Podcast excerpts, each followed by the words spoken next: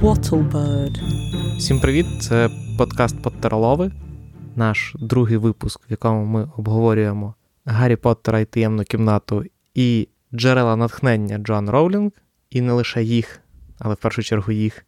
З вами Юра і Саша, редактори Вертіго. Але перш ніж ми почнемо розповідати про Гаррі Поттера, ми хотіли сказати декілька слів про дуже класну ініціативу, яка є особливо актуальною, мені здається, якраз в новорічний різдвяний сезон, і також дуже актуальною для подкасту про дива, магію та дітей через те, що ця ініціатива робить дуже багато класних різдвяних див для дітей з прифронтових територій. Вона називається Олені Святого Миколая. Подивіться на їх сторінку в Фейсбуці. В них є документ з листами до Святого Миколая від дітей з прифронтових зон. Там можна обрати дитину або декількох дітей, купити їм подарунки, вони це все надсилають. Якщо ви не хочете купити якийсь конкретний подарунок одній дитині або не можете вибрати, то їм завжди потрібна допомога фінансова і моральна для палива, для реалізації їх взагалі проекту. Тому зверніть увагу на цю ініціативу. Вона називається ще раз скажу Олені Святого Миколая. Вона дуже класна. Ми будемо дуже раді, якщо ви їх підтримаєте. Так, я думаю, особливо дітям з прифронтової території, які з вини Росії залишилися без того дитинства, яке вони мали отримати, і дитинство, про яке ми всі, я думаю, завжди мріяли, читаючи Гаррі Поттера. І в нас, і в вас є можливість е, додати їм в життя трішки магії. Я думаю, що це абсолютно необхідно в нашій ситуації. Я думаю, всі ми тепер виросли і хочемо відчувати себе чиїмось Сіріусом. Так, і це ідеальна можливість. Зараз я змахну сльози. Перейдемо до другої частини Поттера, до Гаррі Поттера і таємної кімнати. Саша, давай так. Почнемо, напевно, з того, з чого варто було почати перший подкаст, зі спогадів про перше знайомство з таємною кімнатою і про думки стосовно таємної кімнати після того, як ти її перечитала от зараз. Це моя улюблена частина Потеряни, і була, і буде, і є зараз. Причому і книжка, і фільм. Я, мабуть, його фільм передивлялася найбільше. Книжку прочитувала найбільше е, з усіх частин. Я її страшенно страшенно люблю. Можливо, через те, що вона якраз е, трошки більше розкриває особистість Волдеморта, поза тим, що він uh-huh. темний лорд, який просто прагне панувати над світом. Вона показує його минуле. Там надзвичайно класний фінальний твіст. Мені здається, що це супер-супер прикольна частина. Фінальний твіст ти маєш на увазі з Добі? Ну, коли він вільний. Ні. А який? З тим, що Том Рідл і є Волдемортом. А, в цьому плані. І він його минуле сучасне і майбутнє. Я, я згоден, я згоден.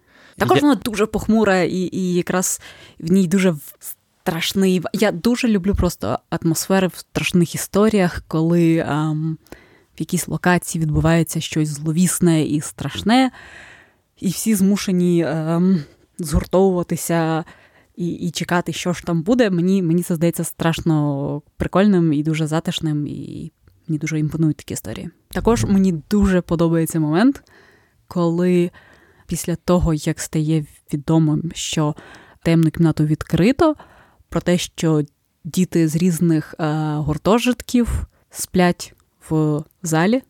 Угу. Це це мені завжди здавалося надзвичайно затишним і таким зловісно похмурим, але в той же час дуже затишним. Е, я пам'ятаю своє знайомство з тим. Я прочитав перші три книжки російською залпом, а тому, власне, там.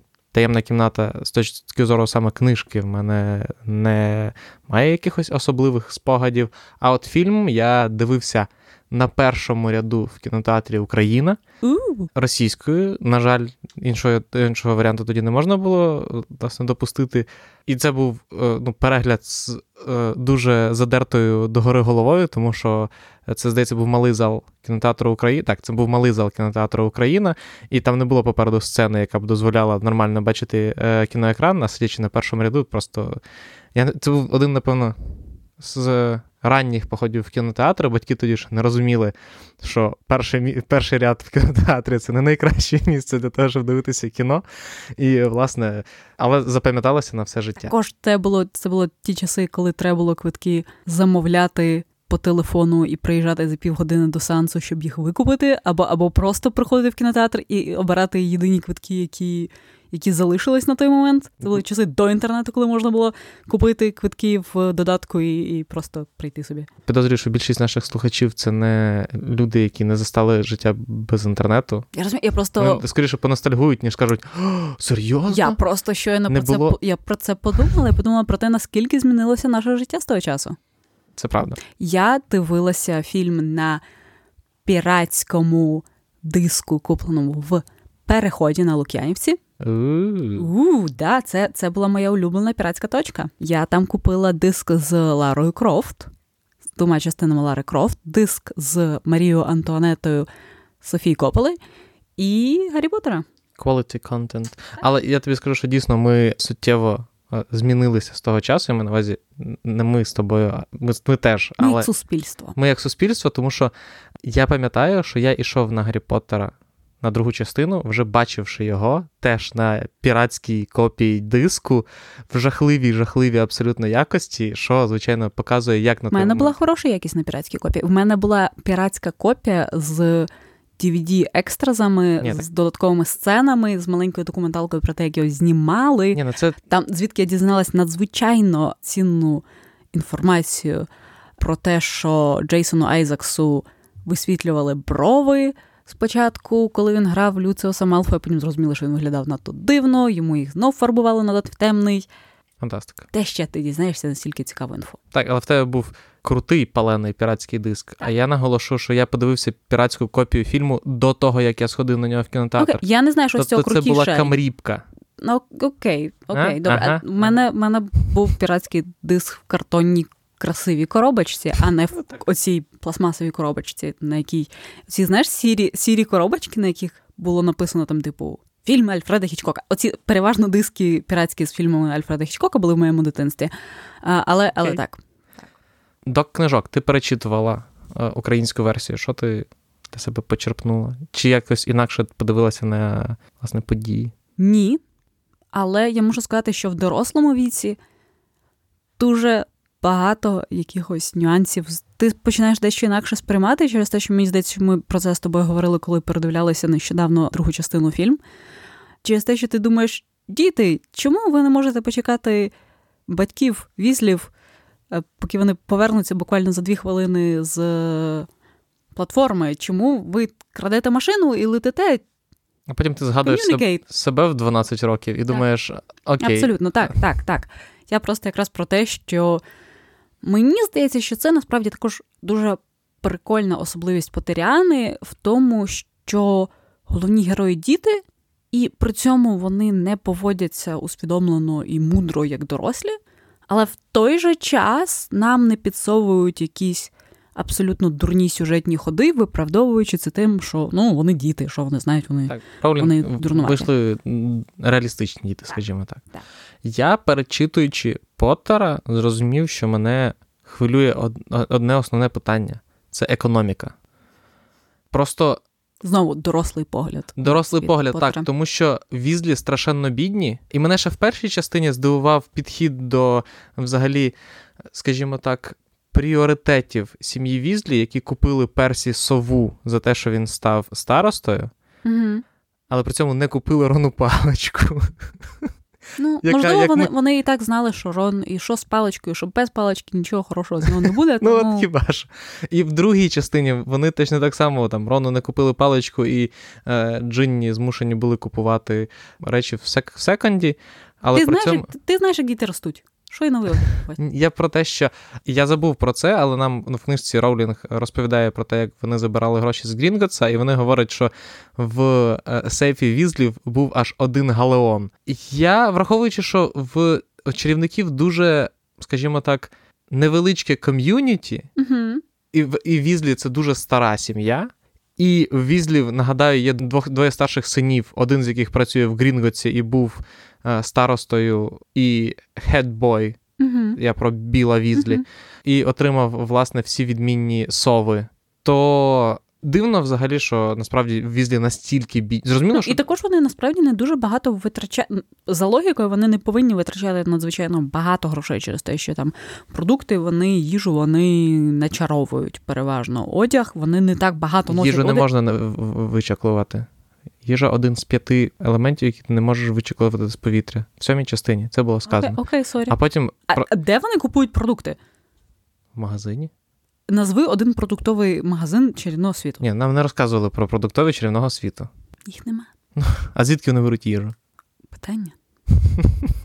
Ну, але одяг вони, наприклад, не можна сказати, що вони там дуже багато купують нового одягу через те, що у них поняття моди не особливо існує. Ну, ми це все не Вже знаємо. якісь витрати, Ми ну, зазвичай вони багато чого роблять за допомогою магії. Так. І, і тут найбільше питання в тому, що Артур працює в міністерстві. Ну, але І- не найбільш перспективному. Так, але все одно міністерство один з найбільших робот. Зараз подкаст перетворився в супернудну програму з Радіо Ера, але це один з найбільших роботодавців в британському чарівному світі. Артур все одно мав отримувати достатні гроші для того, щоб просто тут дуже яскраво помітне бажання оці от виділити цю дихотомію бідні, але хороші візлі, і багаті, але погані мелфої. Але з точки зору якраз там подальшого вже розбудови світу, оця от абсолютна бідність візлів, вона, звичайно, трошки мені ну, дещо муляла око, скажімо так. І що я ще хочу сказати з приводу перечитування книжки? Це було раніше і це продовжується. Я готовий про це сказати відкрито. Я дуже не люблю сюжетну лінію Добі. Особливо в другій частині. Тому що в другій частині Добі поводиться як аб'юзивний мужик, який краще знає, що, точніше, який сам знає, що краще Гаррі, який за нього вирішує і взагалі всіляко йому заважає. Також випадково шкодить Драко. Так, це теж питання. Хоча тому, він що... не повинен цього робити. Так, так, ну, звичайно, що Я він маю себе... на увазі під час Квідіч. матчу в Квідіч, так. Звичайно, що він себе карає, але це ну, дуже в добі дуже такі хиткі межі, якщо чесно. І тому, особливо коли ми бачимо там інших е, домових ельфів пізніше, там на зразок крічера там, чи інше. Лапочка Крічер. Лапочка крічер, який став лапочкою на секундочку, коли до нього почали нормально ставитися. Тому Добі так, от в другій частині I don't like Добі, але я дуже люблю Гільдера Локарта в виконанні Кеннета Брана, звичайно. Просто Кеннет Брана настільки сяє в цій ролі, настільки ну, він прекрасний в цій ролі, я вважаю, що. Раз, на твою думку, чому Дамблдор взагалі найняв Локарта? Знов таки, повертаючись до економіки і цього питання, М. сім книг Локарта, яких необхідно було купити для захисту від темних мистецтв всім курсам. Тобто, як ми знаємо, 10 людей на гуртожиток, е, 40 людей на курс, тобто 280 учнів мали купити наклад всіх книжок Гільдероя Локарта. По-перше, в Дамблдор, Дамблдору, походу, світив нормальний такий откат. Тому що інакше пояснити, чому Дамблдор допустив таке, дуже дивно, в тому числі враховуючи, що, наприклад, бідна сім'я Візлів була змушена купити скільки виходить, 4, ні, 5 наборів книг Локарта, які були зовсім недешевими. А Дамблдор такий, ну, я вирішив його запросити. Я ж кажу, откат, 100% откат. Тому що. Ні, насправді це виходить більше, ніж це ж не лише всі першо. Ні, так другокласники, а другокурсники? Ні, всього е, в Гогвартсі 280 учнів. А, точно, так. Ну, да, абсолютно. А... А інших причин, чому Дамблдор покликав Локарта, просто, по-перше, ще я що е, помітив е, з висоти вже дорослого погляду, Локарт, звичайно, класичний приклад менсплейнінгу.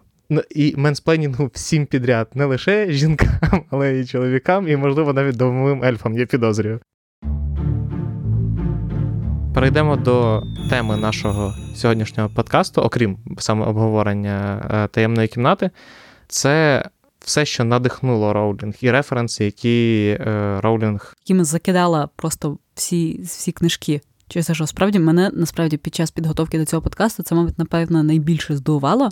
Це те, що про тому Роулінг важко назвати дуже фанаткою пригодницьких книжок або фентезійних світів. Вона справді дуже сильно насичила Гаррі Поттера різними відсилками, референсами, омажами і дуже великою кількістю прикольних пасхальних яєць. Е, Я з тобою повністю згоден. Хоча я маю сказати, що все-таки по Гаррі Поттерах видно, що Роулінг не фанатка фентезі і взагалі особливо не парилася з приводу дослідження, як будуються фентезійні світи, і можливо це стало одним з одним з джерел успіху Гаррі Поттера, тому що він простий, йому там не треба запарюватися, як працює магія, оце от все там складнощі побудови світу. Це все нікого не цікавило там до певного моменту, саме найвідданіших фанатів. А людей, яких це і не запарювало, і в дорослому віці вони його читали і особливо про це не думали. Тому це було сприймати легше. Але попри те, що Поттер є класичним прикладом шляху героя, угу. який, в принципі, майже в кожному фентезі можна знайти і не лише в фентезі, в міфах. Люк і... Скайвокер. Так, ну, класична літературна. Попкультурна, культурна взагалі. Культу... Ну, да, взагалі універсальна історія, скажімо так. При цьому всьому Роулінг жодного разу не говорила стосовно того, що саме на Поттера її надихнула якась конкретна книга, конкретний mm-hmm. автор, конкретний. Е, Вона розповідала про якісь певні сюжети, які, можливо, вона переробила, якісь книжки, які привнесли щось. Своє в Гаррі Поттера, але немає такого, щоб вона сказала, що там я надихалася, я не знаю, Джоном Роналдом Руйлом Толкіном при написанні. Але при цьому поговоримо якраз трошки про те, про що Роулінг розповідала в своїх інтерв'ю, згадувала. Або або те, що можна просто читати з її текстів, чи те, що часом там справді дуже прозорі відсилки. Так, ну найперше, це те, що фактично Роулінг взяла міфологію майже всіх світових народів і змішала її mm-hmm. в один котел. Сама Ролін говорила, що вона казала, що в принципі вона в першу чергу це зробила з британською міфологією, але в чергове нагадувала про те, що британська міфологія це бастардська міфологія, тому що британців, ну я нагадаю, що в тому числі Толкін, пишучи Володаря Перснів, намагався створити британську міфологію заново, тому що Британія як е, місце, де народи заміняли одне одного старі древні кельтські народи були витіснені римлянами, потім Гали і так далі, і тому подібне. І, відповідно, е, британська міфологія, окрім короля Артура, не містить нічого там унікального, особливого, скажімо так. Ну, тільки кельти, але кельти це вже ближче до Ірландії. Власне, тому Ролін сказала, що вона не надто переживає з приводу цього. Вона накрутила купу всього, переінакшила, дуже багато запозичила всього з артуріанських легенд. І моя улюблена, напевно, е, улюблене запозичення це ім'я Артура Візлі, тому що, власне, він названий на честь короля Артура. І якраз в контексті другої частини дуже прикольно, що, власне, я не знав, що одним з головних ворогів, як виявляється, короля Артура був е, римський імператор Люциус. І, власне, так, Хто б міг подумати? Але Цікаво. на цьому насправді королівські імена родини Візлі не обмежуються через те, що та сама Джині в неї повне ім'я Гіневра. Гіневра. Так, я задумалася, як як українською буде буде це ім'я. Так, і це насправді супер-супер прикольна деталь. Тому що це нагадаю е, дружина, власне, короля Артура. І плюс всі імена візлів вони е, походять з королівських британських королівських імен. що і Якщо ми говоримо про імена, Роулінг якраз в своїх інтерв'ю говорила, що вона доволі багато е, значення придає іменам, і тому лише два імені в е, її франшизі вигадані: це Волдеморт і Мелфой.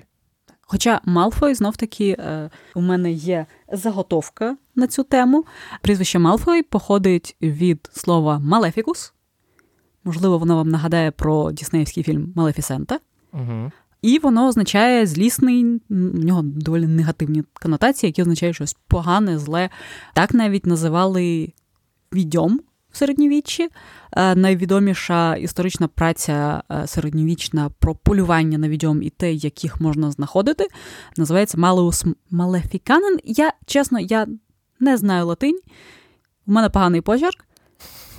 Е, Якщо я десь помилилася, я скоріше запомилилася, то виправте мене в коментах, але але так.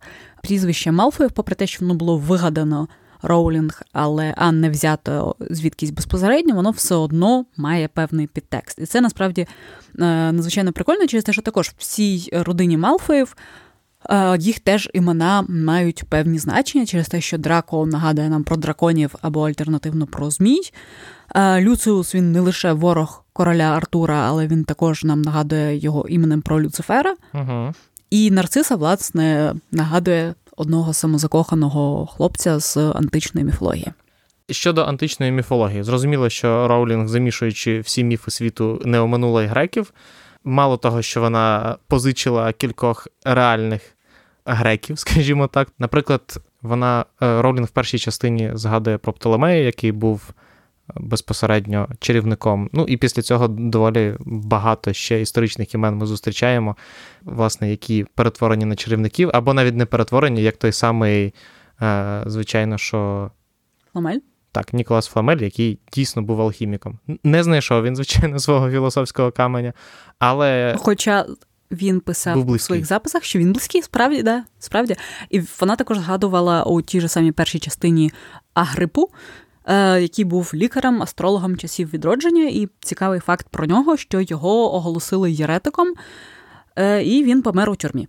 Але це цікавий факт. Так, це цікавий факт. Через те, що його справді звинувачували у чаклунстві. І також серед е, справжніх відносно історичних особистостей, яких вона перетворила на історичних особистостей чаклунського світу, є, наприклад, е, ще одна людина з артуріанського циклу легенд це Моргана відома як Моргана Лефеї або Фея Моргана. І ще, оскільки ми вже думаю, закругляючи тему античних відсилок в світі Роулінг, е, чому, власне, трьохголовий пес засинає, коли йому грають саме на арфі, через те, що це референс до міфу про Орфея, який е, для того, щоб заспокоїти Цербера, коли він намагався потрапити у світ мертвих, він йому грав на Орфеї, і Цербер заснув.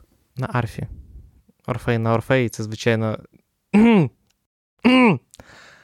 Щодо грецької міфології і грецьких безпосередньо особистостей, ще варто сказати, що Роулінг безпосередньо казала, що вона надихалася Іліадою, особливо в моменті з е, Седриком і зі смертю Седрика Дігорі. Це, власне, якраз її надихнула Іліада, яку вона прочитала в 19. Можна? Я додам цікавий факт про Седрика Дігорі. Давай. Окей. Тут в нас є вже майже підтверджений факт літературного запозичення Роулінг, оскільки Седрік Дігорі названий на честь персонажа на ім'я Дігорі Кьорк, який був героєм в Нарнії, яку Роулінг сама казала, що страшенно любила. А, Так, до англійської літератури якраз я хотів перейти, тому що е, грецька міфологія, грецька література, британська міфологія і світова міфологія теж. Тому що, власне, якщо полистати просто фантастичних звірів, то там через одного грецька міфологія, скандинавська міфологія, африканські міфології, японські, японські, так, там все намішано. Міфології північноамериканських е, народів. Тому цього достатньо, але зрозуміло, що на Роулінг доволі серйозний вплив мала е, да, питанська література. Найбільш, напевно, яскравий приклад це те, що вона сама зізнавалася, що натхненням для казки про трьох братів з сьомої частини стала одна з історій з кентерберійських е, розповідей Джефрі Чосера. Саме розповідь продавця індульгенцій, яка теж була про трьох братів, які хотіли вбити смерть, а в результаті через свою жадібність померли все одно зустріли смерть. Саме вона надихнула е, історію про казку про трьох братів, яку в світі Роулінг написав або там розповідав Бард Бідл. І це не єдиний референс, звичайно, на е, англійську літературу, тому що, наприклад, Роулінг страшенно любить, хотів вже сказати, любила, але досі любить Джейн Остін. Е, і, власне, доволі багато запозичила саме в своєї улюбленої авторки. Але один з моїх улюблених, напевно, британських референсів ти вже згадала. Це референс до Клайва Льюіса і його Хронік Нарнії, тому що е, Ролінг казала, що, звичайно, що Хроніки Нарнії, класична е, історія про дітей дуже на неї вплинула, і, власне, вона думала про шафу з Нарнії, коли винаходила чи розписувала платформу 9,3 чверті. І от вона якраз співставляла це. І плюс референс, який для мене відкрив Микита, е, наш редактор, це те, що власне срібний олень, саме патронус Гаррі, він відсилає до срібного оленя, за яким полювали власне вже дорослі герої Хронік Нарнії, саме книжки Лев Чаклунка і Шафа з одягом. Темет, мені здається, воно якось інакше називає. Так, в українському перекладі, але окей. Е, і, власне, перед тим, як повернутися в реальний світ. Світ живих. Як ми з'ясували з останньої частини цієї франшизи. Не... Але я не хочу про це згадувати. Але мене насправді дуже зацікавило те, що ти сказав про відсилки до Джейн Остін. І чи ми можемо вважати стосунки Герміони та Рона якимось таким собі закосом під Ему або інші історії Джейн, Джейн Остін, коли дві людини сперечаються і сваряться, і не розуміють, що вони закохані одне в одного, але потім розуміють, що це доля. Я підозрюю, що абсолютно. Абсолютно. І ти згадувала про е, неочікувані фінали власне Гаррі Поттера, uh і Роулінг зізнавалася, що неочікувані фінали вона взяла якраз з Емми. Е, Джейн Остін і так це подобалося, що вона вирішила запозичити цей твіст. Не можна, звичайно, не згадати про Вільяма нашого Шекспіра, uh їхнього, точніше, Вільяма їхнього Шекспіра, і величезної кількості я думаю, референсів, які я, як мінімум, не зрозумів. Але е, з того, що Роулінг прям підтверджувала, це те, що її якось питала, що що було б, якби Волдеморт не почув пророцтво, угу. і що їй сказали, що ну, от, бо воно все-таки схоже на Макбет в цьому плані, на оцю угу. самоздійснене пророцтво. На що Роулінг сказала: А ви знаєте, а дійс... це дійсно цю ідею я взяла з Макбета. Тому куди ж без Шекспіра в е, британській літературі? Ну і ми також згадали про артуріанські легенди, і вже знов-таки закруглюючи, закриваючи цю тему, важко не помітити, що кубок вогню певною мірою нагадує священний грааль. Він простий, дерев'яний. З нього можна пити. З нього можна пити, бо це кубок. Він обіцяє певні нагороди. Навколо нього найдоблесніші, найкращі чаклуни, тобто рицарі Європи, намагаються довести свою ем, вартісність, і Седріку Дігері він буквально дарує вічне життя. Оу. Оу. That's horrible. Життя, скажімо так. Скажімо так. Останній референс, саме літературний референс, який я хотів згадати, із таких основних, е, напевно, який найбільше вплинув на Роулінг і, відповідно, на моє сприйняття Поттеріани, Це, власне, захоплення Роулінг романом Елізабет Гудж The Little White Horse. І в чому полягало це захоплення? Роулінг казала, що їй страшенно подобалося, як авторка описує їжу яку їдять персонажі, mm-hmm. і саме завдяки цьому першоджерелу, скажімо так, першоджерелу, е, Роулінг вирішила, що вона буде в своїй творі описувати конкретну їжу, яку їдять персонажі. І hell є, це суттєво Ми для мене. Це їй дуже так, песні, суттєво так. покращило для особливо, особисто для мене Поттерів, тому що Поттери без їжі, мені здається, були б взагалі не тим.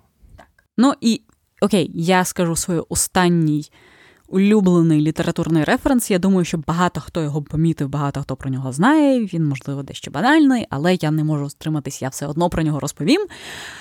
Це те, що школа Дурмстранг називається так не просто так. А на честь нацистів. Майже. Вона називається на честь напряму Буря і натиск, який був надзвичайно популярним і впливовим в Німеччині. До нього відносять, наприклад, Гьоте.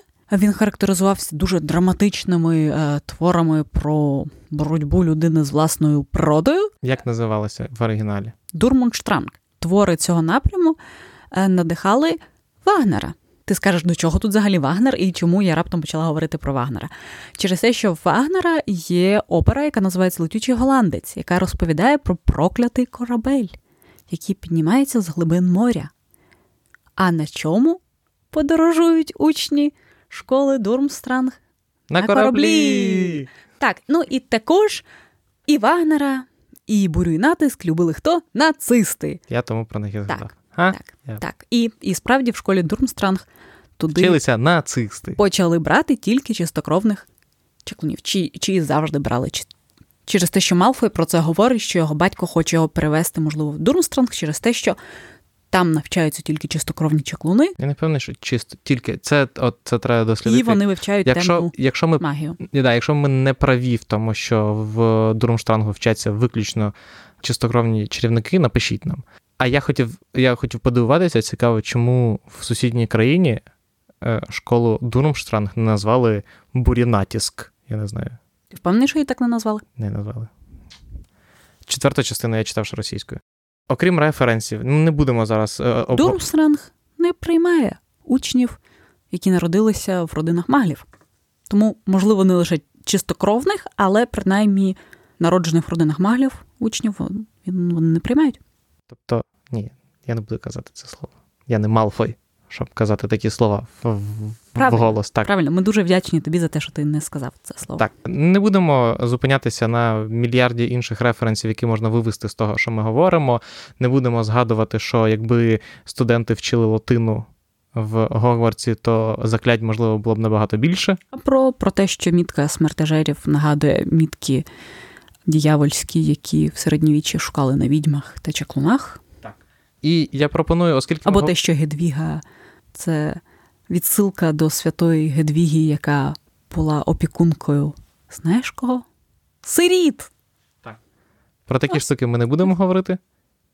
Я думаю, ти мене зараз знову переб'єш якимось цікавим фактом. Я готуюсь.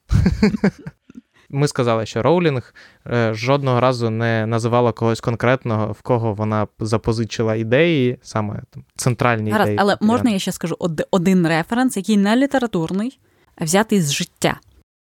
Ти знаєш, чому дементори, чому людям після того, як вони були поруч з дементорами, дають шоколад?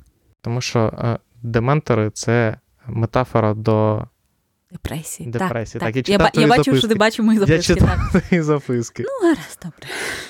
Про що я ще хотів поговорити? Про те, що Ролінг, звичайно, жодного разу не казала про те, що вона в когось запозичила центральні ідеї, угу. але при цьому кілька разів деякі люди намагалися власне її звинуватити в тому, що вона вкрала їхні ідеї. Але є де що Ми чому звинувачують Роулінг, подкасті, так. але плагіат поки що Ніхто, Ніхто успішно її не довів, що так. вона щось в когось. В історіях з плагіатом, напевно, найвеселіше це суми, які вимагали від Роулінг. Дехто вимагав 500 мільйонів фунтів, наприклад, за власне те, що вона вкрала якусь там деталь в тому, що Гаррі літає на мітлі. Сюрприз, сюрприз. Але я знаю, що багато з вас, напевно, на периферії думали, коли ж в цьому подкасті згадають про Таню Гротер. Ми, власне, я погодилась заводити цей подкаст для того, щоб тут з'явилась Таня Гротер. Я не знаю, я все одно прописую ініціативу е, засвітити Таню Гротер собі, тому що, як мінімум, я це сказав. Раз. І я прочитав багато книжок про Таню Гротер. Я теж мені дуже подобалася моєю рольовою моделлю була ця її подружка, яка звала Гробиня Склепова. My girl, my role model. Uh, чому... Best person I know, the sister I always wanted, the mother everyone deserves. Чому я згадав про Таню Гротер? Тому що не тільки хтось надихав Роулінг, а Роулінг надихала людей вкрасти її ідеї і на цьому заробити гроші. Одною з таких людей був Дмитрій Ємець, і досі є, тому що. І я з подивом дізналася, що, виявляється, його твори продаються в деяких європейських країнах і Вони... перекладали масово. Не...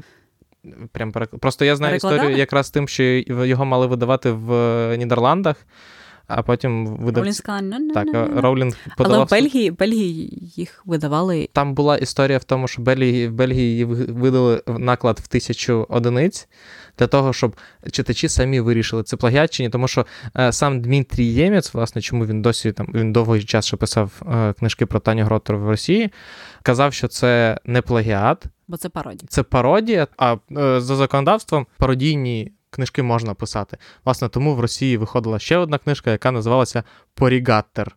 Яку я Про це, якщо на початку 2000-х я їх я її просто бачив. Я не чит... як Ти не... як не... побачив і задумався, чи у тебе дислексія. Я її випадково побачив. Я ніколи навіть не відкривав, що дивно, враховуючи мої звички читати книжки, стоячи біля полиць в книжкових магазинах. Я просто я на все життя запам'ятав. Я потім загуглив, виявляється, дійсно чотири книжки з Порі Гаттер і щось там, щось там реально виходили в Росії.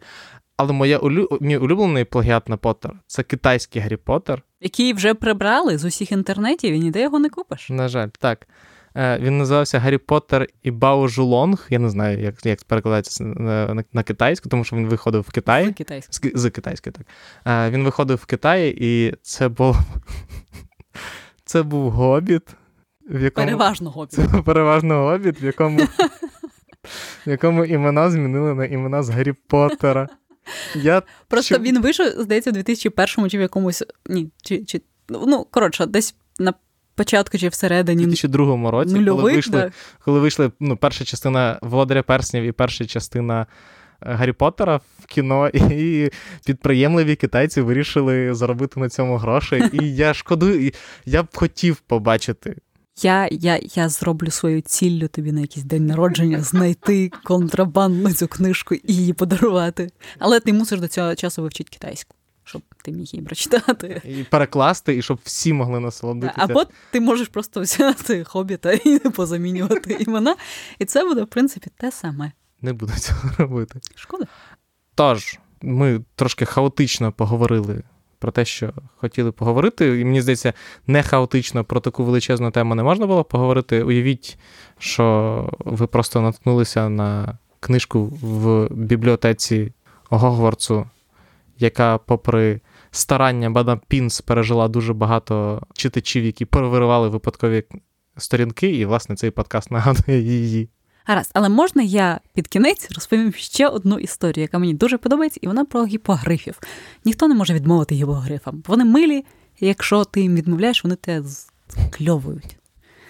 Отже, звідки взагалі взялись гіпогрифи? Ну, ти знаєш? Ні, ти скоріше це, це не знаєш. Я читав твої записки, я знаю. Отже, Вергілій, Вергілій дуже давно колись пожартував на рахунок того, що, мовляв, щось трапиться тільки тоді, коли грифони і коні стануть родичами, зрідняться. Не будемо намагатися детальніше описати ці потенційні стосунки, скажімо так. Так, і фраза ця чомусь настільки сподобалась його сучасникам, що вони почали її масово використовувати як е, еквівалент фрази там. Як рак на горі свисне. Так. Тому що ця мені здається, що фраза. Ти вивчив мої замітки на пам'ять? Мені здається, що фраза це станеться, коли Грифон з конем одружаться, набагато прикольніше. Як за фразою, як рак на горі свисне. Я її буду використовувати. І, і, зрештою, італійський поет, один на ім'я Людовіко Аріосто, вирішив все-таки описати, як би виглядала потенційна дитина, яка народилась би в такому союзі. І в одній своїй, в одному своєму творі він е, описав цю тварину і написав її гіпогрифом. Ось. Назвав її гіпогрифом. Назвав її гіпогрифом, так. Але, власне, самі грифони, вони також, раптом, можливо, хтось із слухачів думає, що це реальні істоти, які існують. Ні, це теж міфічні істоти, але в античні часи часом люди думали, що вони справді справді існують. Так, це те саме, але але без коня. але без коня. І на середньовічних гарбах вони зазвичай символізували сміливість і благородство. Власне, те саме вони символізують і на гербі Грифіндора. На гербі Грифіндора Лев. Точно, назва Грифіндор запозичена з Грифона. І те саме. Я я сподіваюся, це залишиться в подкасті. Власне, те саме вони символізують в якості частини назви гуртожитку Грифен. Саша, це був це страшенний позор. Це був позор. так. Це був позор на цьому позорі. Я хотів закінчити на цій прекрасній історії про гриф, про гіпогрифів, але закінчуємо ми на той, на тому, на, власне, на моменті, коли ти страшенно опозорилась. Другий подкаст закінчується на цікавій ноті. Тож, в третьому подкасті ми будемо говорити про в'язня Аскабану і про екранізації. У. Нікого не будемо запрошувати, самі будемо говорити про екранізації. І про Альфонсо Куарона. Якщо Альфонсо Куарон чує цей подкаст і Тому... хоче до нас завітати, ми можемо записати. Ми подумаємо. Так, Кріс Коламбус, Альфонсо Куарон, ваші е, коментарі ми готові записати. Девід Єц, навіть не дзвони. Хіба що, якщо це буде вибачення, особисто перед Юрою. Так. В письмовому вигляді, щоб я міг всім показувати. Дякуємо, що слухали нас. Дякую, що хаотично занурили, цю хаотичну енергію е, референсів в світі Гаррі Поттера і в наші роздуми про економіку світу Гаррі Поттера. Слухайте нас в інших подкастах, наприклад, щотижневику Вертіго. Читайте Вертіго, підписуйтеся на Вертіго, чекайте наступних випусків. Вони, я нагадаю, будуть виходити щотижня. Допомагайте дітям разом з ініціативою Олені Святого Миколая і без неї. Для цього не потрібні, власне, якісь додаткові причини. А також, поки ви чекаєте на наш наступний подкаст, пишіть нам в коментах відповідь на запитання, чому ви думаєте, Дамблдор наняв Локарта. Так, ідеально. Ставте нам ще 5 зірочок. Можете писати, дивіться, ставити 5 зірочок нам на подкаст-платформах. І в коментарі, чому ви поставили 5 зірочок, там, де потрібно нас хвалити, ви можете просто написати відповідь на питання, чому Дамблдор наняв Локарта. Або можете насправді написати все, що завгодно. Але головне поставити 5 зірочок. Так. Тож, цього разу ми з вами прощаємося, почуємося через тиждень. Па-па! Па-па!